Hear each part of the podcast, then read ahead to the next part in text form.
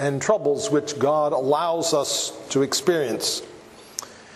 And uh, that takes from verse 2 to verse 18 of chapter 1. And then, after finishing that theme up, James moves to his next great theme, which is the theme of faith and works. And he goes on to spend more than an entire chapter on that theme, unpacking the truth that uh, true faith manifests itself in a person's life and in his relationships. That transition becomes clear in chapter 1, verse 22, when James begins to talk about being doers of the word and not hearers only. So, on in this section on faith and works, which we'll finish next week, James mentions three examples at the end of chapter 1 of how our faith must be accompanied by our work or by our faith must be manifested in our lives. The first is the use of the tongue in James 1:26. The second is the uh, caring for the poor in 127 where he talks about caring for wid- orphans and widows in their affliction. And then his final example, also in 127, is how uh, we should keep one's, ourselves unstained from the world. Now, the significance of these three examples that he's picked from the end of chapter 1 is seen in that he returns to all three of them later in his epistle and, and elaborates on what he's introduced in those three examples. In uh, the use of the tongue in James 1 1 to 12, James 3 1 to 12, caring for the poor. In our passage today, James 1, 2 1 to 13 and keeping ourselves unstained from the world in James 4 3 to 5. So today we're in the middle one of those three, caring for the poor. Um, and when James comes to elaborate on that theme, the caring for the poor, that example of how we should live out our faith, he doesn't just exhort us to care for the poor, but he dives into a specific sin that frequently prevents people from caring for the poor, and that is the sin of partiality. The sin of partiality. Now, um, if you're unconvinced that there's a connection between what James says in 127 when he talks about caring for the widows and orphans and what he says here in 2 1 to 13 about the sin of partiality, uh, that's fine. Um, don't let it be a distraction. Most scholars agree that with the connection that I'm pointing out here, but, but uh, don't be distracted that, by that and let that uh, be the thing that you're thinking about as we're focusing on this passage. So let's read together James 1 1 to 13. My brothers, show no partiality as you hold the faith in our Lord Jesus Christ, the Lord of glory. For if a man wearing a gold ring and fine clothing comes into your assembly, and a poor man in shabby clothing also comes in, and if you pay attention to the one who wears the fine clothing and say, You sit here in a good place, while you say to the poor man, uh, You stand over there, or Sit down at my feet, have you not then made distinctions among yourselves and become judges with evil thoughts?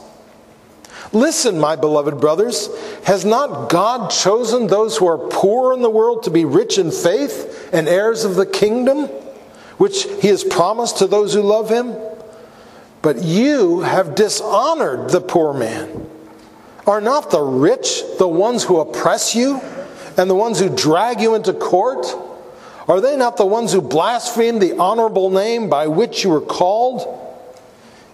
If you really fulfill the royal law according to the scripture, you shall love your neighbor as yourself, you are doing well. But if you show partiality, you are committing sin and are convicted by the law as transgressors. For whoever keeps the whole law but fails in one point has become guilty of all of it. For he who said, Do not commit adultery, also said, Do not murder. If you, commit, if you do not commit adultery but do murder, you've become a transgressor of the law. So speak and so act as those who are to be judged under the law of liberty. For judgment is without mercy to one who has shown no mercy. Mercy triumphs over judgment. Okay, so now let's take a few minutes and just sort of walk through the passage and reflect on what James says before we um, come to ask ourselves, you know, about how we should be thinking of this in terms of our lives.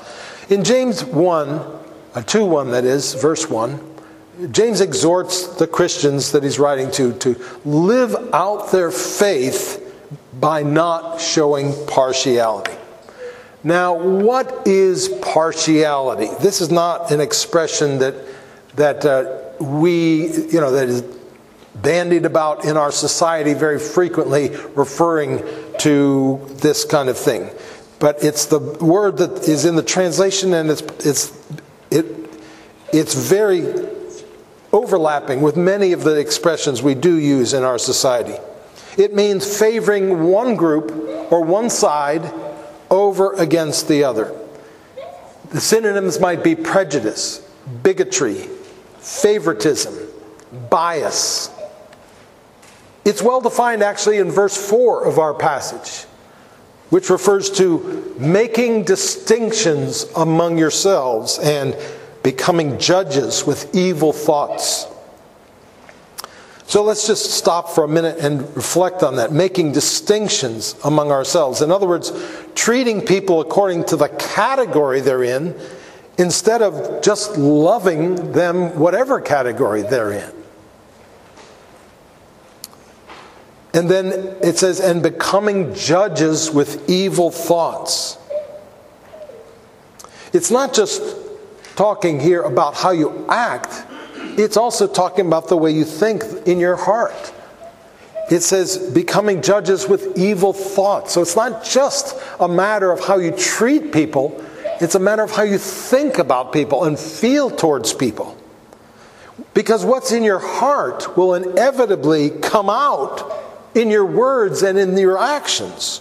So it's not enough just to control what you say and do. Here it says, becoming judges with evil thoughts. And, uh, you know, that's a little bit awkward, but, the, but it's a simple concept. It's, it's judging others or prejudging them. In other words, before you even know them, before you even know them personally and know their hearts and know what they, how they act, you're already judging them. And that's what prejudging is. And that's where we get the word prejudice prejudging. Judging someone based on what category they're in, instead of based on the character of their own hearts or based on the fact that they're human beings made in the image of God or based on the fact that they're believers in Christ. The point is this it is evil to assume what another person is like when you don't know them, whether it's based on what they look like or what group they're a part of, it's evil to judge them.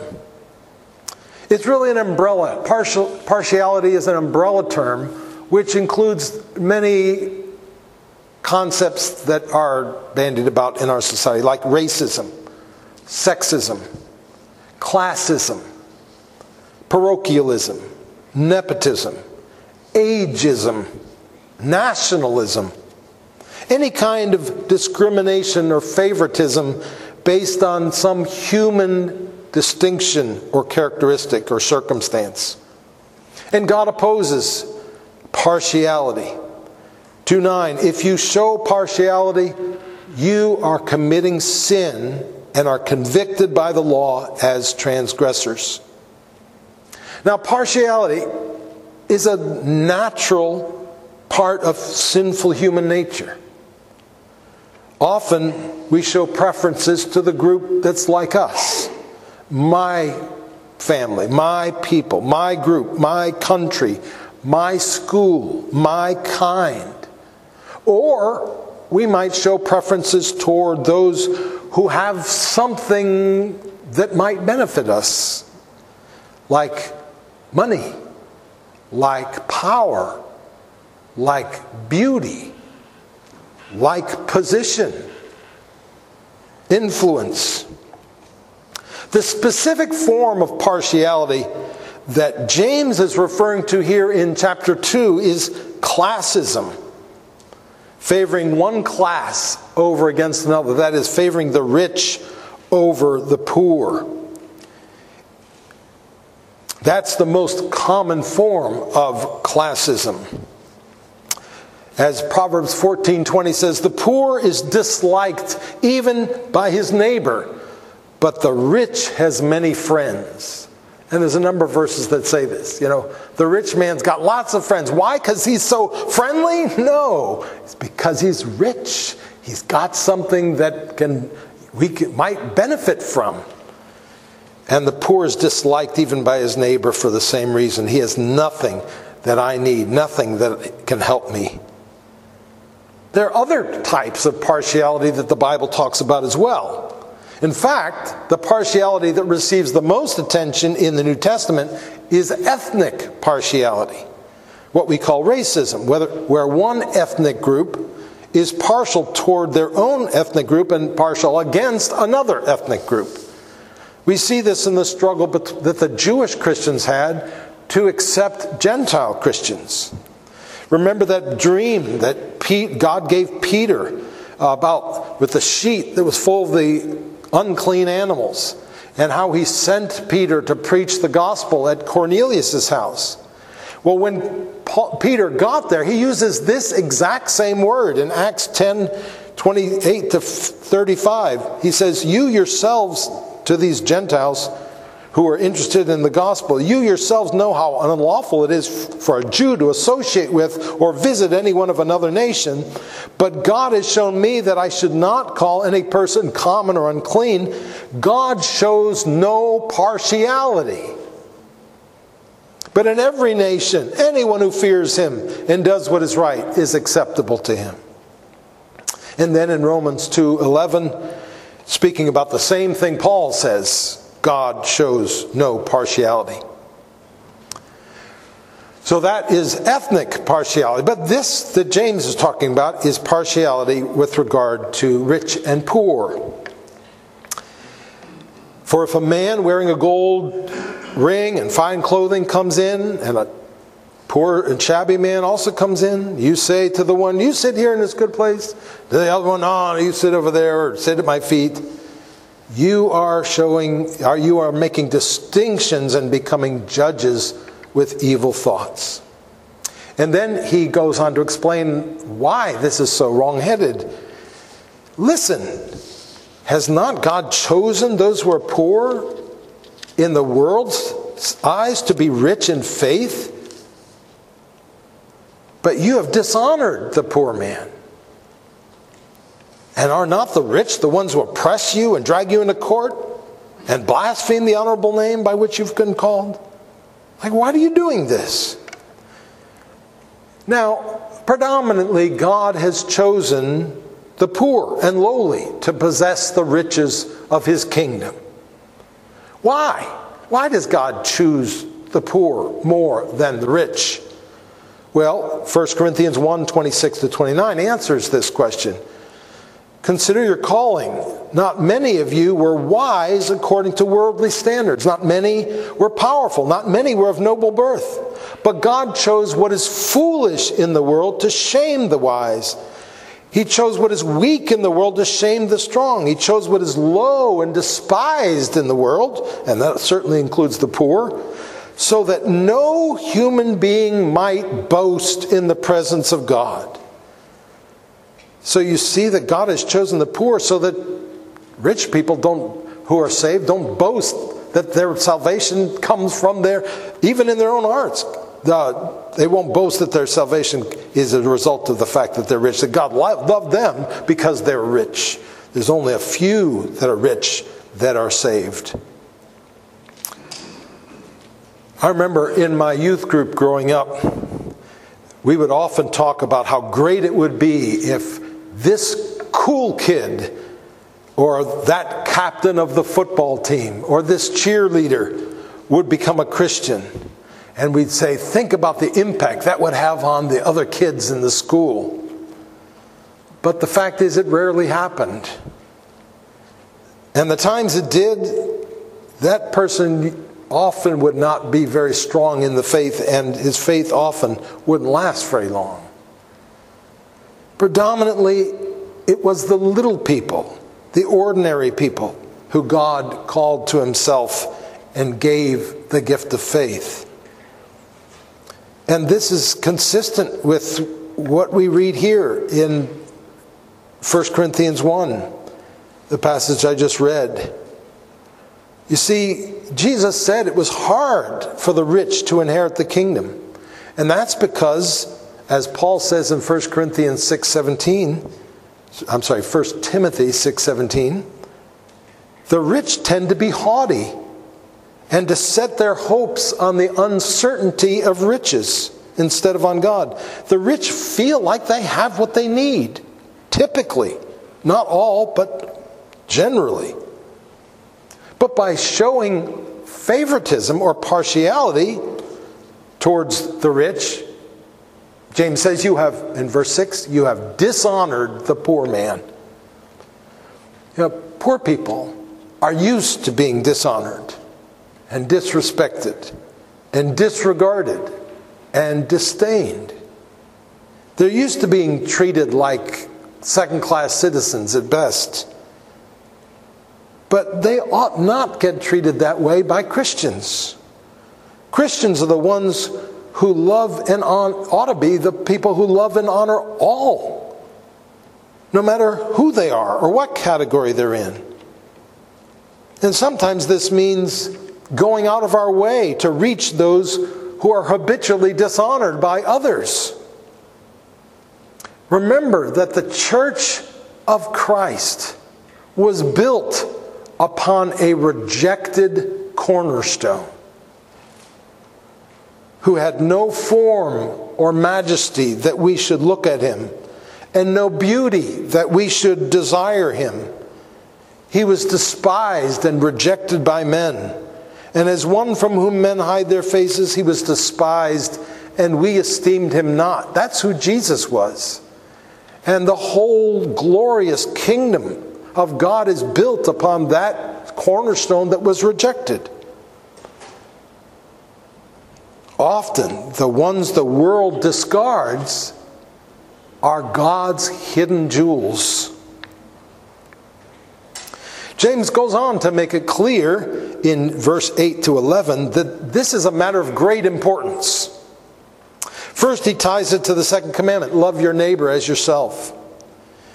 And if we don't love the poor who wander into our churches or wander into our lives, we are, as he says, committing sin and are convicted as transgressors by God's law. This, of course, applies to other forms of partiality as well. Then he goes on to emphasize the point by saying that whoever disobeys one part of the law disobeys it all. It seems that he's thinking that some people will interpret exhorta- his exhortations about partiality as if he's talking about a minor and not a major application of God's law. Or, well, that's just one little law, but I'm doing, you know, the other 99. But this is one in particular that a lot of people don't want to listen to don't want, don't want to hear about.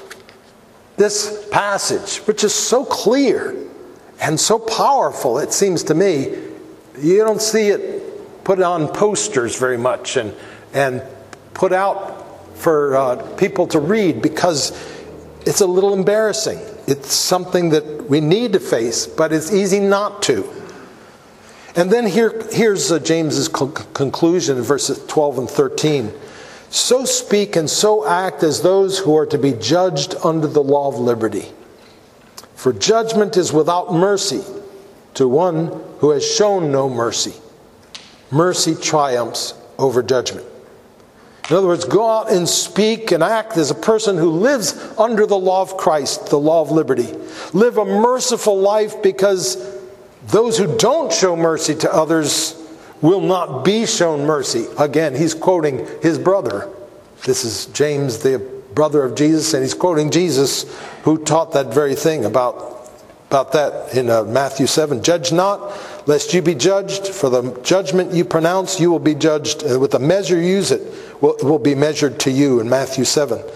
So, um, how can we expect to be treated by God with mercy when we haven't been treating others with mercy? When it comes to, and then this last uh, phrase is so precious mercy triumphs in judgment or over judgment. When it comes to the gospel, mercy triumphs over judgment. That's the gospel mercy triumphing over judgment in our lives. Instead of God giving us the judgment we deserve, He gives us His mercy. Mercy triumphs over judgment. And if that's the gospel of our salvation, it all also ought to be the way we live our lives. We ought to be people on, in whom mercy is triumphing over judgment. The mercy of Christ through His Spirit and through His Word in us ought to triumph over the fleshly judgmentalism that resides in our hearts, in our sinful nature.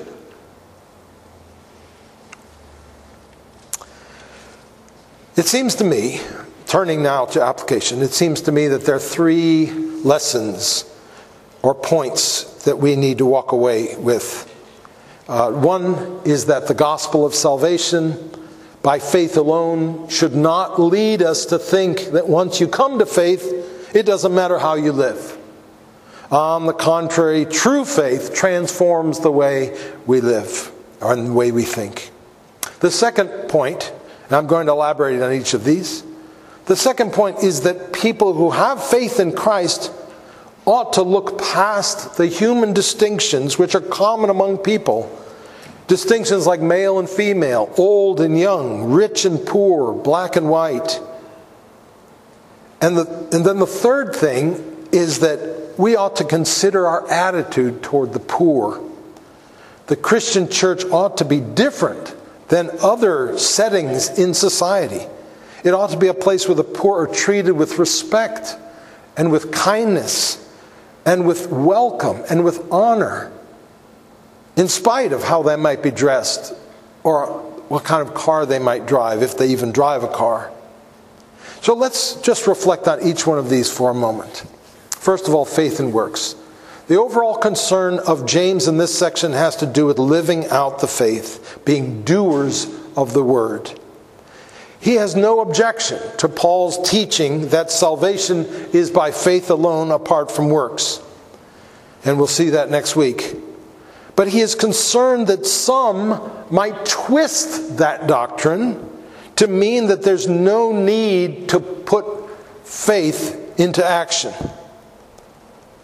But you see, faith not only produces salvation, faith also produces a lifestyle of reflecting Jesus. One of the classic expressions of Reformation uh, theology is Salvation is by faith alone, but not by faith that is alone. You've probably heard that before.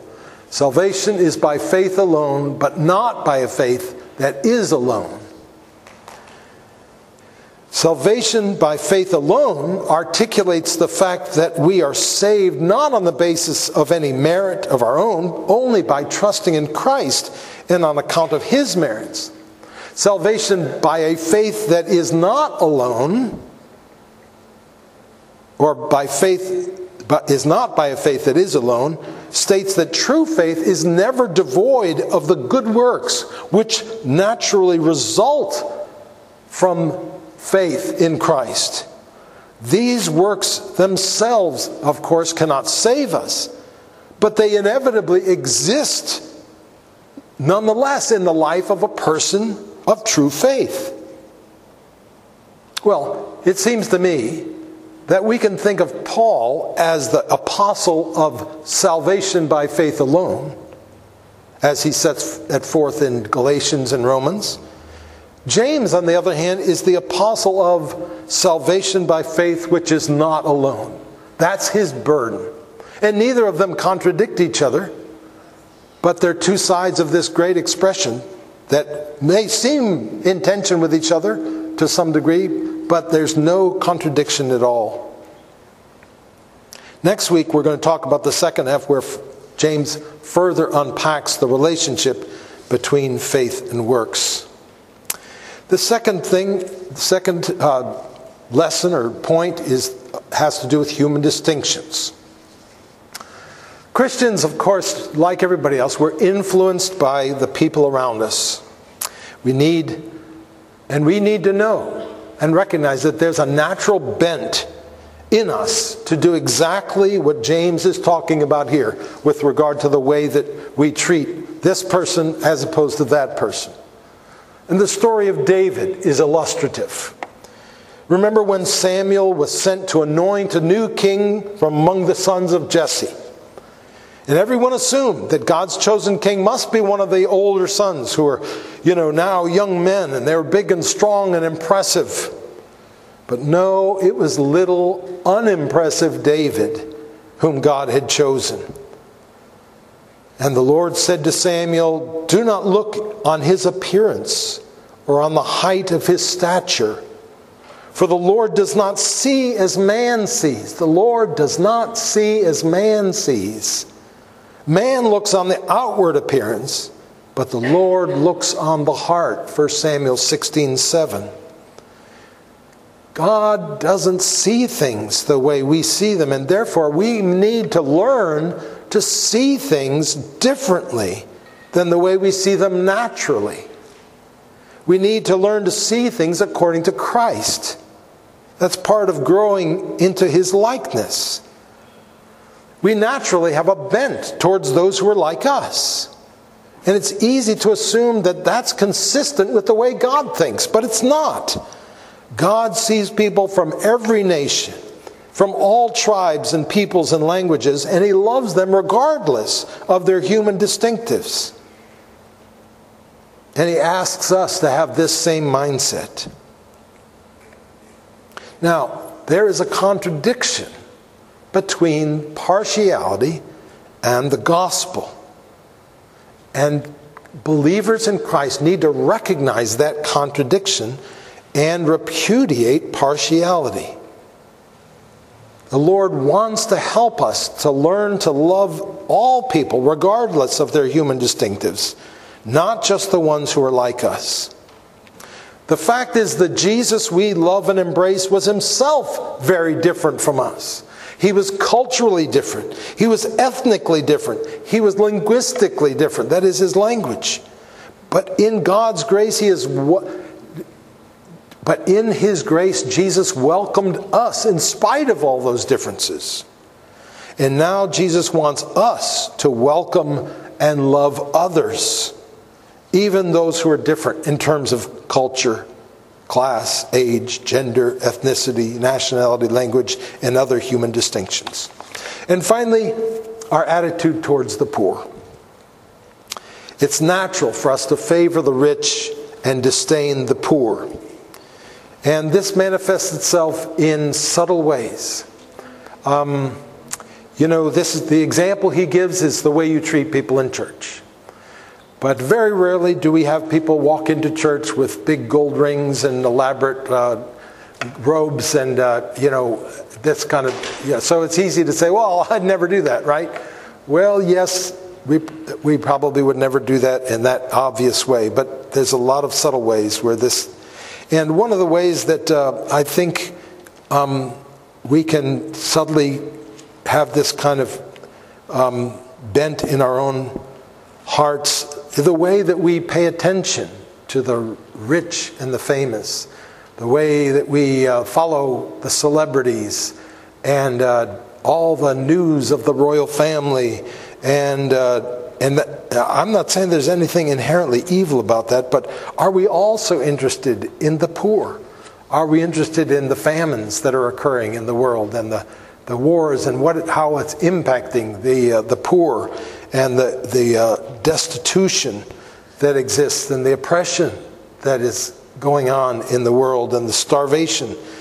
Does, do these news stories catch our attention or not? Are we just uh, interested in the rich and famous? Jesus said, When you give a dinner or a banquet, do not invite your friends or your brothers or your relatives or rich neighbors, lest they also invite you in return and you be repaid. But when you give a feast, invite the poor, the crippled, the lame, the blind, and you will be blessed, because they cannot repay you, for you will be repaid at the resurrection of the just. You know, obviously, uh, that has to do first and foremost with hospitality and who you bring into your home, but it applies to who you talk to and who you think about and who you pray for, and it applies to who you're interested in finding out more about. It seems to me that this does say something about who we're enamored with. But it goes beyond even who we're enamored with. It also involves the human tendency to think of or, or uh, treat some people as trash. I think it would be good for all Christians to do an inventory in their own minds of how they view various kinds of people and to go through people and make sure that there's no category of people when they come to mind that immediately we have that this category that we put them in. This person this category of people is like trash. That's such a human tendency. Almost every people group in the world has some group that they despise. Some class of people or more than one that are like untouchable to them and the fact is, believers, there's no room in a Christ filled heart for a trash bin that has people in it. And so it's a good thing to, to do an inventory, make sure that there isn't one in your heart. Whether it's the poor or some other category. So we've got to cooperate with the Spirit of Christ and with His Word instead of just giving in to what's very natural in the inclinations of our flesh.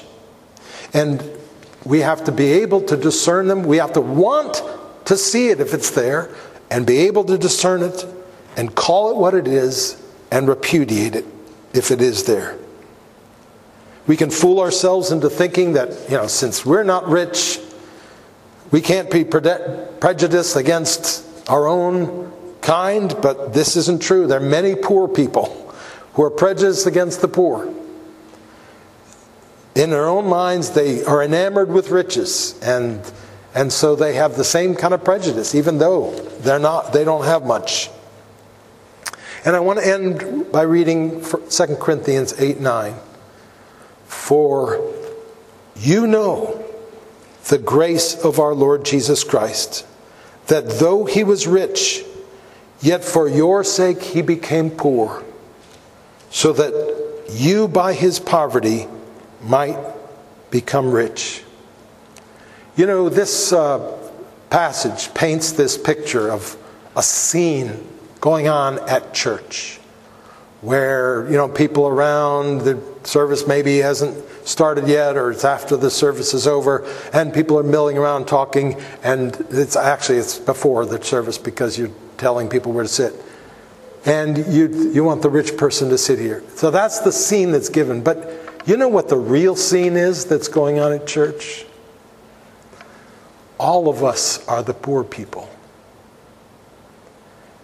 And Jesus is a rich person who is welcoming us and giving his riches to us, impoverishing himself in order that we might no longer be poor. That's the reality of what goes on in church. And if we don't recognize that that's really what church is all about, that we are the poor that have been, you know, we were the poor who we've become rich because Jesus gave himself and, and became our riches.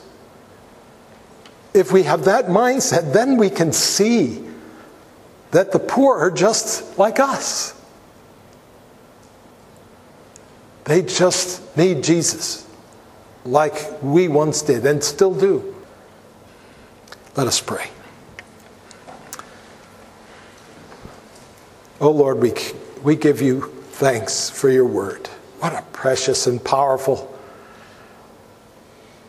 gift it is to us to have your word over and over again, oh Lord.